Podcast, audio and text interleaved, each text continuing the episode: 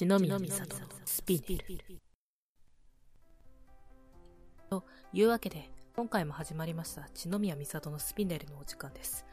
最近はそうだな結構ね、花粉症とか もうだんだん出だしてというか、皆さんこう、毎年、恒例って言っちゃうとちょっとあれなんですけども、ね、そういうのが出だしたり、あとはもともと気候的に、この時期は特に寒暖差が大きかったりとか、まあ、その季節の変わり目っていうところもあるので、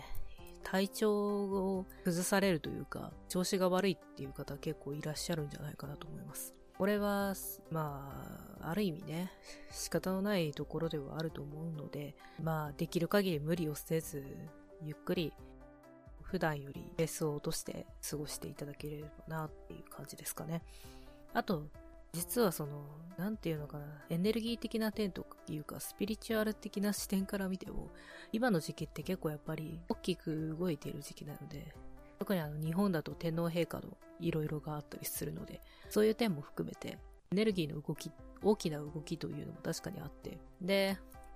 浄化の流れだったり、あとは変革の流れが来ているっていう風に結構いろんな方がおっしゃってるんですけども。まあ、私もそれを個人単位としては実感しているところで、私の身にもちょっといろいろあったので、これに関してはちょっと私の方でも自分の中で整理して、近々まとめてどこか、うん、まあスピネルにしても、ブログとかにしてもどこかで発信できればなというふうに思ってます。で、いろいろね。なので本当にスピリチュアルと、的な意味で、あとは本当に気温というか、物理的、物質的な意味でも、今の時期ちょっとしんどいなって感じる方は結構いらっしゃるかもしれないですね。あと環境が変わるっていうのもありますよね。その社会的な部分っていうのかな。例えば学生さんは卒業式を迎えて、で、別の学校行ったり、あるいは就職したりっていう環境の変化っていう節目の時期でもあるので、その環境の変化に、こう、体とか心とかがちょっとついていかないなっていうこともあるとは思うんですけど、そういうのも含めて、やっぱりちょっと、この時期いい機会なので、ペースをちょっとこう、まあ歩みを止める必要性はないかもしれないですけど、ちょっとこう歩くスピードを落として、で、落としてこうゆっくり歩きながら自分を見つめ直してみるというか、内面的に見てみる。内観してみるっていうことは、一つありなんじゃないかなと思いますね。ね。ある意味こういう機会をね、チャンスだと思って自分を見つめ直してみるっていうのはいいことだと思いますよ。今は時期的にちょうどいいタイミングなので。まあ、これは私自身も言えることなんですけど。私もね、ちょっとそろそろもう一回、ちょっと内観していろいろ考え直してというか、改めてこう、軌道修正っっていう修正とはちょっとまた違うと思うんですけど、改めて方向性を考えていければなっていう感じですかねそ。して今回のテーマなんですけども、今回は直前まで実は テーマを考えてなくて、なんか、だいぶ、こう、行き当たりばったりで撮ってきてるんですけど、いつものことって言えばいつものことなんですけどね。あの、今まで以上にちょっと、なんか、決めなずに撮ってしまっているので、どうする、どうしたもんかいのと思ってたんですが、上から、私のその上からですね、リクエストが来まして、まあ、コーチの存在っていうことについて、もうちょっと話せればなっていう感じですね。えっと、第2回とかにチャネリングの話をして、で、その後にガイドとハイヤーセルフについては個別に一回お話をしたんですけども、今回はそういう、なんていうのかな、ガイドっていうのは、まあ、詳しくはちょっとそのガイドの回を聞いていただければ より詳しくわかるんですけど、ガイドっていうのは役割というか役職名みたいなのに近いというか、なんていうの、職業名というか役職名というか、そのガイこういう役割を持ってる者たちを総称してガイドっていう風に便宜上呼んでますよっていう感じなんですよ。うん、まあ、ハイアスで、ハイヤーセルフも、この自分のこの高次の自己というか、自分自身、高次元にいる自分自身をまとめてハイヤーセルフと便宜上呼んでるだけなので、ガイドとハイヤーセルフの中に実際にいろんなのがいたりするんですよね。だから、ガイドって一言に言っても、その中にはいろんな種族がいるわけですよ。で、ハイヤーセルフって言ってもその中にはいろんな種族がいるわけですよね。ね、なんていうのかな。例えばこう、世界中のさ、人たちを、の中から、こう、特定の職業名を言ったとしても、例えば、そうですね。あ、ガイドって言ったので、ツアーガイドみたいな感じにしましょうか。その旅行者を、旅行会社にに属していて、で、こう、グループツアーを開催するようなガイドさん、ツアーガイドっていうくくりで、こう、まとめるとするじゃないですか。でそれを世界中の人たちを対象にしたとしたら、実際にそのツアーガイドっていうくくりは、の中に日本人もいれば、それはアメリカ人もいるだろうし、中国人とか、ベトナム人とか、韓国人とか、それこそいろんな人種の方がいらっしゃるわけですよね。で、それと似たようなもので、ガイドとかハイヤーセルフっていうくくりの中にも実際にはいろんな種族がいるんですよね。なので、まあ、今回の話は、ある意味ガイドとハイヤーセルフの話にも、ちょっと重なる部分はあるし、それ以外にももちろん重なる部分ではあるっていうことですね。で、だから今回は、ガイドとハイヤーセルフかっていう、そういうちょっと、なんていうのかな、役割としてのくくりではなく、その高次の存在がどういう存在か、つまり私たちが人間であるっていうことと、その人間の中の、その日本人であるっていうこのくくりこのくくりに似たようなニュアンスで話していければなと思います。で、その工事の存在なんですけれども、まあ、まあね、ぶっちゃけてしまうと、人間からしてというか、私たちから見たら分類しきれないぐらい本当に多種多様にいます。あの、うん。あれですね、こう、地球上の生き物全部を私たちが多分把握しきれてなくて、全部を分類しきれてるわけではないっていうのと同じことだと思うんですけど、本当に色々いるので、あの、100%これで正しいですとか、100%こういう風に分類できますみたいなことは絶対言えないですね。あの、本当に、よ、あの、ちょっと、ね、物質世界よりも色々混ざりやすいので、エネルギー体ですごいややこしいんですよ。あの、ガイドの時も、ガイドの回だったかなの時にも確か言ったような気がするんですけど、あの、本当に、なんていうのかな、天使かつ宇宙人みたいな、そういう、こう、私たち基準からしたらどういうことっていう、いやいやいや、それはないでしょっていうような組み合わせというか、そういう設なんかそういう種族というかそういう存在であるっていうのが実際に成り立ってしまう世界ではあるので、本当にそこら辺も含めちゃうと、分類っていうのはある意味、なんていうのかな、野暮というか無粋な感じになってしまうところが正直あるんですよ。うん、なので、これはこうですってはっきり言える世界ではないということは、まあ普段から私言ってるんですけど、改めてちょっと前提としてね、あの、持っていただけると、ここからの話も、なんとなくわかりやすくなるかなと思うんですけど。で、まあ、だと言っても、一応、ある程度の分類っていうのは、できるはできます。あの、特に人間に近いというか、人間とよく接してくれている工事の存在とかだと割と分類はできてるところはあるかなという感じですね。まあ、でも、多分工事側も、その人間の分類をうまくこう利用させてもらってるという一面もあるみたいで、なんだろう、人間の方が、これ天使とかだと分かりやすいのかな？天使もいろいろ階級があるじゃないですか。単純な天使だけじゃなくて、こう、大天使でアークエンジェルだったりとか、あとは、剣天使でプリンシパリティとか、脳天使のパワーズっていう階級、よく言われてる階級みたいなのが天使の中にはあるという風にされてるんですけど、確かに天使の間にも役割の違いというのはあるみたいで、まあそれが階級に近い概念ではあるみたいなんですけど、まあでもそこは人間の方の理解というか、人間の方がこういう風に解釈したよっていうのと、まあ持ちつ持たれつの関係というか、その人間が認識しているところをうまくこう活用してというか、そこを踏まえた上で何かこう人間側に対してサポートしたりだったり、天使側の目的を果たそうとしたりっていうこともしているみたいですね。なので、なんていうのかな。こう人間側の認識と当時のあれそれって、実際部分的にというか、ある意味一側面としては合ってるっていうことはあるんですけど、もちろん中には、いや、そんなことないよっていう風になるパターンもあるみたいなんですけど、基本的には、なんか、割と、そういうイメージというか、人間に持たれてるイメージもうまく、それはそれで利用してるというか、そういう工事の存在が多いかなっていう感じですね。で、まあなんかね、マイナスなイメージつけられて嫌じゃないのとか思うかもしれないですけど、まあ、これは工事の存在によるので何とも言えないところはあるんですが、でも結構やっぱり、なんていうのかな、そこら辺は、うん、まあ、あまり気にしてないというか、気にしてないというか、なんだろう、それはそれとしてっていう感じ。そう思われることもあるよね、ぐらいの感覚でいることが多いみたいです。結構そこら辺はね、なんていうのかな。うん、心が広いじゃないけど、そこら辺割とあっさりしてる 存在が多いかもしれないですね。で、ちょっと話が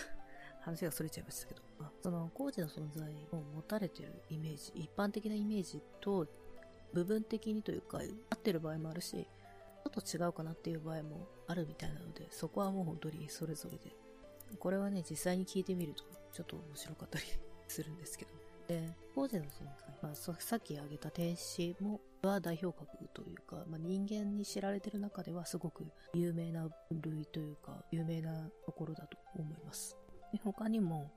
まあ、日本だとその八百万の神々っていう分類があって、この八百万の神々っていう分類がすごく広いので、なんかいろんなものが含まれるので、本当にそれこそ八百万は伊達じゃないぐらいにあるので、これもその厳密な分類っていうのはできないのかなっていう気はするんですけど、まあ、その中にもちょっとね、天つかみ、国つかみっていう分類があったりとかも一応はするんですけど、まあその広く日本におけるその八百万の神々っていう分類もあるし、あとはそうですね、まあ妖精とかフェアリーですね。妖精は、まあ、これはそうだな、西洋の方が認識されてるので、あまり日本だと馴染みはないかもしれないですけど、一応日本にもその妖精と言って差し支えない存在はいるので、妖精もいたりして、あとは精霊ですかね。なんか、なんていうの、妖精よりももうちょっと、なんというのかな、全体に近いというか、こう、自然に近い感じですかね。まあ私も正直、妖精とか精霊に関しては私もそんなに詳しいわけではないっていうところはあるんですよね。あの、結構もうちょっと交流できればなとは思ってるんですけど、やっぱり基本的にただ自然の近くにいるというか、自然と密接に関わりがあるっていう点は大体共通してるかな。まあでも、もしかしたら、うん、もしかしたらこう、それこそ今私がこういう風に使ってるパソコンとか、そういうのに関係する妖精とかももしかしたらいるかもしれないですね。なんか電子妖精みたいなのもいるかもしれないです。まあ、それはそれで、ただそれが人間側が妖精として分類するかはまた別の話かなとは思うんですけど。まあでもなんかそういう存在がいてもおかしくはないかなっていう、こういう感じなんですよ、工事の存在って。本当になんか、ある意味、私たちが想像できる範囲のもの、例えば今言ったような電子要請、そのパソコンとか電子機器とかそういうのになんか関係してる要請みたいなのとかいう概念って、大体私たちが想像できる範囲のものってほぼいると言っても差し支えないレベルなので、多分今降ってきたけどいるんだろうなと思います。そういう要請も。うん。いるんじゃないかな。で、他にはやっぱりあと動物系ですよね。あの、ユニコーンだったりとか、あとはドラゴン、竜とか、そういうところ、有名どころかな。ですね。あとは、うん、イルカとかクジラとかは、一応実物として存在するので、そこら辺はまたちょっと、あまあ、似たような点はあるにしてもちょっと違うのかもしれないですね。そうですね。まあ、ユニコーンとか、竜とかは、もそこそこいる、います。日本とかだと、日本だとやっぱりユニコーンってあんまり馴染みはない気がするんですけど、いるのはいるし。あの、竜はもう本当に日本国内でも結構いますよ。最近ちょっとね、いろいろあって、改めて私もちょっと竜を意識せざるを得なくなってるんですけど、いや、本当にね、ちょっとね、ありまして すごい、なんというのかな。個人的なことではあるんですけど、うん、いろいろ、ここら辺もちょっと詳しく話せればな。浄化と、まあ、その、冒頭で言った浄化と変革の流れっていうのにも個人的には関係してるところなんですけど、まあ、それで最近竜をちょっと意識してるんですけどね。まあ、いますよ。結構いるんです、これ。そういう感じだったり、本当に色々いますよね。うん。すごい大雑把なくくりで今説明してますけど、大雑把なくくりでしか説明できないっていうところはもちろんね、その中にもいくつかこういう分類ができるっていうのはあるんですよ。例えば、天守だとさっき言った階級制度があったり、あとは名前を持ってる天使というか、名前を知られてる天使も結構いるので、そういう天使は個別に呼ぶことで対応してくれたりっていうこともありますし、あとは、まあ、これは神様でも一緒ですよね。日本の八百万の神々の中でも名前を持っている神様っていうのは結構たくさんいらっしゃるし、あとは、そうですね、妖精の中でも名前を持っている妖精はいますよ。個人名を持っている妖精の中にもいますね。あの、例えばですけど、これは、あの、シェイクスピアの夏の夜の夢、真夏の夜の夢か、に出てくる、あの、オベロンとティターニアっていう妖精がいるんですけど、妖精の王と女王で出てきてるんですけど、例えばこのオベロンとティターニアも個人名を持ってる妖精の、まあ、一人かなっていう感じですよね。で、だから個人名を持ってるのもいるし、種族名というか、まあ、妖精でちょっと例えるんだとしたら、エルフだったりとか、あとは、そうですね、あの、特に植物に縁のあるやつだと、まあ、ドリアードっていう風に呼ばれたりするのもいたりするんですけど、うん、だから種族名もあります。個人名もあったり、種族名もあったりっていうのはありますね。ただそれは、本当にごく一部で、人間に知られてる範囲だけなんですよ。人間に知られてない範囲っていうのでも実際にはもっとたくさんいて、だから私たちの知識というか私たちが把握してる範囲だと分類できないというか、なんか、なんだろう。例えばこう、妖精であることはわかるんだけど、何の妖精かって言われると何だろうっていう風な存在っていうのは、が実際には山ほどいます。というか私たちが認識できているのが本当にごく一部でしかないので、そういう存在の方がむしろ大多数と思って差し支えはないレベルだと思いますね。うん、そんな感じなので、だか この話題してる中ですごい本末転倒な結論なんですけど、あくまで参考程度ですね。工事の存在のその種族だったり分類っていうのは、もちろんそれに当てはまるのもいるんです。当てはまるのもいるんですけど、むしろそれに、こう、ぴったり当てはまるやつの方が少ないです。はい。だから、あくまで参考程度に覚えておくといいかなっていう感じではありますね。まあ、ただやっぱり、ある程度は覚えておくと便利ではあります。あの、チャネリングするときにね、と、いろいろ特定しやすいというか、特定しやすかったりとか、相手のその特徴を知ることが先にある程度傾向がわかるので、傾向がわかるっていうだけでも結構、あの、ありがたいというか、いろいろこう、チャネリングで聞いたりとか、詳しい話をね、してもらったりとかするときに役に立ったりします。だから知識が、まあ、全くその分類についてさっぱりわからんっていうのも、それはそれで一つ形としてはありなのかもしれないですけど、ある程度知っておくと役に立つことはあるのも事実ですね。ただそれにとらわれすぎないようにっていうところです。あの、本当に、そういう奴らしかいないっていうふうに思ってると、その、本当はあなたのことを助けたがっているその分類には当てはまらない大多数のその工事の存在をスルーしてしまうことになるので、その、まあ、チャネリングの情報だったりとか、サポートだったりっていうのを受けられない、受けにくい状況になってしまうので、それはやっぱりもったいない話かなと。だから、参考程度に留めて、いろいろ調べてみるとやっぱり楽しいんですけどね。興味を持って調べてみると楽しいし、あの、実際にそういうところに興味を持つことで、こう向こうからこう、繋がってくれるというか、あとこう、なんていうの、アプローチをかけてくれる存在っていうのも中にはいるんですよ。あの、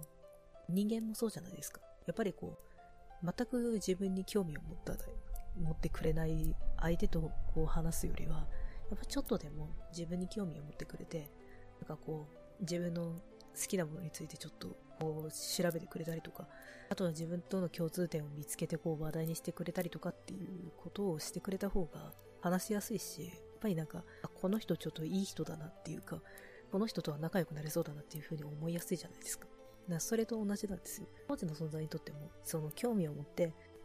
ある程度でも、まあ、たとえその、ちょっと若干こうステレオタイプな内容というか、まあ、一部当てはまるけど、実際はそうでもないよっていうことに関しても、ある程度やっぱり自分がそれに分類されるようなところを調べた上で、なんかこう、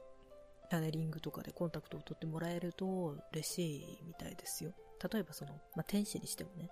まあ、個人名のある天使に関しては、その天使の名前でちょっと調べてみてっていう。で、実際にどういうことが得意なのかっていうところ。あの、先に把握した上でやってみると、相手としてもいろいろやりやすいし、やっぱり興味を持ってくれるのは、も、全く持ってくれないよりは嬉しい、もちろん嬉しいっていうところはあるので、そういう意味で、人間の間で広がっているイメージとか、まあ、これは別にスピリチュアル的な部分もそうだし、そうじゃないその伝承とか、まあそうじゃないっていうか厳密、はっきり分かれてるわけではないですけど、その伝承だったり神話だったりっていう部分、どっちかというと民族学的な感じで言われてる部分も含めて、ですね。まあいろいろちょっと調べてみて、っていう風にやると、あともう一個メリットとしては、自分自身も繋がりやすくなるっていう、自分から話しかけやすくなるんですよ。その共通の話題ができるから。人間もこれは同じで。やっぱり何もない状態からこの人と話すぞってなっても、何を話せばいいかわからないじゃないですか。それこそ本当になんか天気の話とかなんかすごいから入るにしてもっていう、本当になんかそうなっちゃうと、なんていうかな、雑談もちょっとね、やっぱり盛り上がりにくいですよね。でも、その、こう何かこうちょっと調べて話題を持ってというか相手に関する情報を少しでも持ってると相手のことをよより知るために相手にその興味を持ってますよっていうことを伝えられる材料があるできるんですよね。でそうなるとそのチャネリングがやりやすくなるんです。でこっちとしてもチャネリングって目に見えなくていいのでその目に見える相手とやるんじゃなくてこうなんだろう、対面で話すっていうより、電話に近い感覚、どっちかというと、やっぱり相手の情報を知っとかないと、なんか、本当にちゃんと正しい相手に、相手にコンタクトできてんのかなっていう不安もできるじゃないですか。だから、その、不安になるようなコンタクトを取る前、取ってしまう前に、相手のことを少しでも知っておくことで、こう、単純に繋がりやすくなります。こっちから繋ぐ場合、向こうもその、ああ自分に対してこういう風にな情報を持ってるんだなっていうことを把握してくれて、ある程度やっぱりスムーズにいくようになりますね。だから、情報に、その、人間の間で言われてる情報を堅くなに信じすぎるのは問題で、それはそれで、その工事のせっかくあなたのことをサポートしようとしている存在を拒むことになるので、それはそれですごいもったいない話ではあるんですけど、一方で、ある程度でも知識を入れておくと、繋がりやすくなるというか、結果的にすごいコミュニケーションが取りやすくなるっていうのは事実ですね。だから、ここもまあ、ある意味バランスだと思います。あの、うん。だから、もし、何かこう、特定の存在に関して興味が出てきたとか、例えば、なんか最近天使のことがすごい気になるとか、なんか最近竜のことがよくこう、目にするなとか耳にするなとか、ちょっと調べてみようかなとかいう風に感じることがあったら、それはもう積極的に調べてみていいんじゃないかと私は思いますね。それでこう、情報を仕入れていくうちに多分つながりがどこかでできてくると思うし、興味を持つということは何かしらあるはずなんですよ。その、まあ、それは人それぞれなんですけど、過去のつながりがあったりとか、まあ、あとはこれからそういう風なつながりができていくよっていう流れが来てたりとかっていうことがあるので、自分の興味には赴くままに調べて、情報を得てみるといいんじゃないかなと思います。まあ、これ今まさに私自身がね、これは直面してるところでもあるので、私もやっぱりちょっと調べてみようかなと思ってますね。なんか話がちょっとだいぶそれましたね 種族というか、王子の存在の分類とかについて話してるたような気がするんですけど、若干話がずれてきたな。うん、まあ、そうですね。そろそろまとめ的なお話をすると、まず、もちろん、天使、神、妖精、その、とか、竜とか、ね、いろいろ言います。実際に。あの、精霊とかもいるし。本当に、あとは動物系ですね。もういたりとかたくさんいます。けど、うん、厳密な分類は不可能だし、人間が把握している範囲外のものもいっぱいいます。特にもう宇宙人とかになると、本当に人間の把握しているレベルはごくごく一部というかもう、本当に点1個ぐらいしかないんじゃないかっていうぐらいなので、もう宇宙まで広がるとね、とんでもないことになりますからね。いろんな意味で。だから、あの人間の中で共有されてる情報というか、まあ、これはスピリチュアル的な話にしても、その民間的な伝承だったり神話だったりとかっていうのにしても、いずれにしても工事の存在に関してこう共有されてる、人間の間で共有共有されてる情報って、本当にごく一部でしかないので、それが全てだとは思わない方がいいかなと。だからそれが全てだと思ってしまうと、ちょっともったいないことになるんです。あの、あなたをサポートしたい個人の存在が介入できないことにつながってしまうからですね。なので、まあ、人間の間で出てる情報はごく一部なんだなっていう、たとえその知られてる種族と一致してる部分はあるにしても、あくまでその存在にとっても一側面でしかないんだなっていう。だから、例えば天使に関しても、私たちというか人間の間で一応天使の情報ってだいぶ共有されてるんですけど、その共有されている天使の情報も天使の全貌からしたら本当にごく一部でしかないっていうことを認識しておくと、スピリチュアルについてはもっと理解を深めやすくなると思うんですね。だからそう、本当にごく一部だなっていうことを一応頭に入れておいた上で、まあ、でもそれでも必要に応じて、あるいは自分がもし何か興味を持った場合には、それについて調べてみるっていうのは大いにありですね。で、調べてるといろんな情報が出てくると思うんですよ。あの、それこそね、まあ、ちょっとネガティブというか、マイナスのイメージの情報っていうのも出てくるとは思いますが、まあそれを受け入れるかどうかっていうのは自分の判断でいいんじゃないかな。もちろんそういう側面ももしかしたらあるのかもしれないですけど、それもあくまでその、その存在が持ってる一側面を、それを、というかそのマイナスイメージを持った元々の人間が受け取った結果でしかないので、実際にあなたがそれに直面した場合、そのマイナスイメージの根源に直面した場合にそう思うとは限らないっていうところですから、まあ、好きに解釈しちゃってとか好きに受け止めていいと思います、基本的にはね。まあ、ただあまりここを歪んじゃうとね、あの、ちょっと問題が起きちゃうので、まず一回、はあ、そういうこともあるんだなというか、そういうふうに言われもあるんだな、みたいな。ふうに一回ちょっとフラットに受け止めた上で、自分の中でどうかっていうか、自分の中でそれをその存在の概念として受け入れるかどうかはまたちょっと考えてみるといいと思います。一泊置くっていうのがポイントですね。うん。一泊置いて一旦ちょっとフラットに受け止めるっていうのがポイントだと思いますね。そこでもし、うん、そこでもしこう、ざわざわする、すごい心がざわざわするというか、フラットに受け止めたいというか、受け止めた方がいいのは分かってるんだけど、どうしてもなんか、なんか、嫌というか抵抗があるというか、抵抗があったりとか、そんなわけがないみたいな感じで強い思いが出てしまうというのであれば、それは何かしらブロックというか、まあ、過去性だったり、ブロックだったりっていうのが関わってる可能性が高いんで、それはそれでまた別に対処した方がいいかなと思います。必要ならね。まあそんな感じで、その工事の存在について人間の中で共有されている範囲での知識を知るっていうのはメリットももちろんあります。さっき言ったようにその存在とコンタクトが取りやすくなるというかつながりが、うん、できやすくなるっていうところがあるので一つ。そういうメリットもあるし、うん。で、まあ、さっきも言ったように、何かしら自分の売るのブロックだったり過去性だったりを知るきっかけになる可能性もあります。で、そこを突き詰めていくと、さらに自分の魂のルーツを知るきっかけになる可能性もあるので、うん。だから、メリットもたくさんあります。ただ、それはあくまでも一側面である。ごくごく一部の情報でしかない。実際にはその人間の間で共有されてない情報というか、人間の間でこういう存在がいるとか、この存在はこういう感じだよっていうところが共有されてない存在がいっぱいいる。もう本当に山のようにというか、もう多分人間よりはるかに多い数ぐらいいるっていう風には認識しても、もう置くといいと思います。それぐらいの距離感でね、工事の存在と、まあ、適度に付き合って、適度にというか、そういう認識で、適度な、ちょうどいい認識で付き合っていけると、スピリチュアル的にも日常生活的にも割とよく過ごせるんじゃないかなと思うわけです。このバランス本当に大事ですから。私もね、自分でもちょっと実感してるんですけど、大事ですね。ちょっとそこら辺を意識してみると、またこう、スピリチュアル、あなたにとってのスピリチュアルのあり方とか、あとは、高次の存在との関係っていうのはまたちょっと変わってくるんじゃないかなと思います。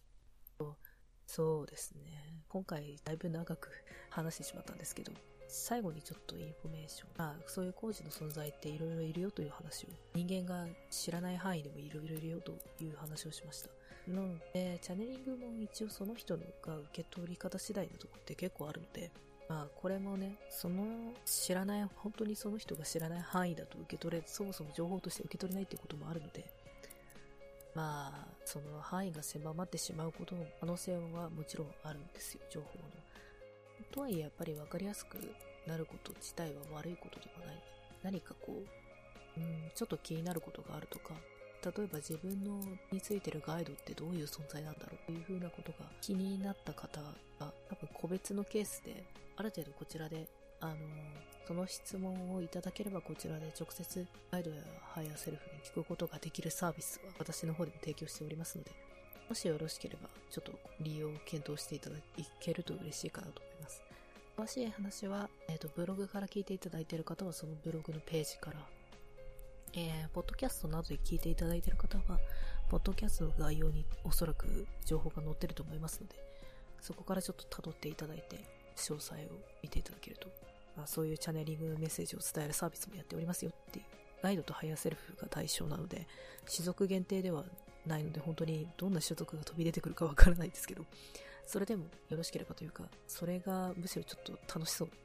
なんか、ワクワクするなーっていう感じだったら、ちょっと検討してみてください ですね。あとまあ、もし、この内容がためになったとか、面白かったとか、何かありましたら感想だったり、あとはこういうことを話題にしてほしいっていうことがあれば、リクエストなども、えっ、ー、と、連絡先ですね。多分、あの、サイトとかブログとかに載せてるどの連絡先でも大丈夫ですし、ブログから聞いていただいている方は、ブログの記事の下の方にあるメールフォームからも行けますので、いろいろ送っていただけると嬉しいなと。あと、ま、反応ね、いいねだったりとか、シェアだったりとかいうリアクションもいただけると大変、大変嬉しいです。はい。では、そろそろもう30分過ぎちゃったんで今回はこの辺で終わりたいと思います。次回も何を話すかは割とギリギリまでわからないと思いますが、まあ、のんびり聞いていただけるとです。それでは、今回もご視聴いただきありがとうございました。では、また次回お会いしましょう。バイバーイ。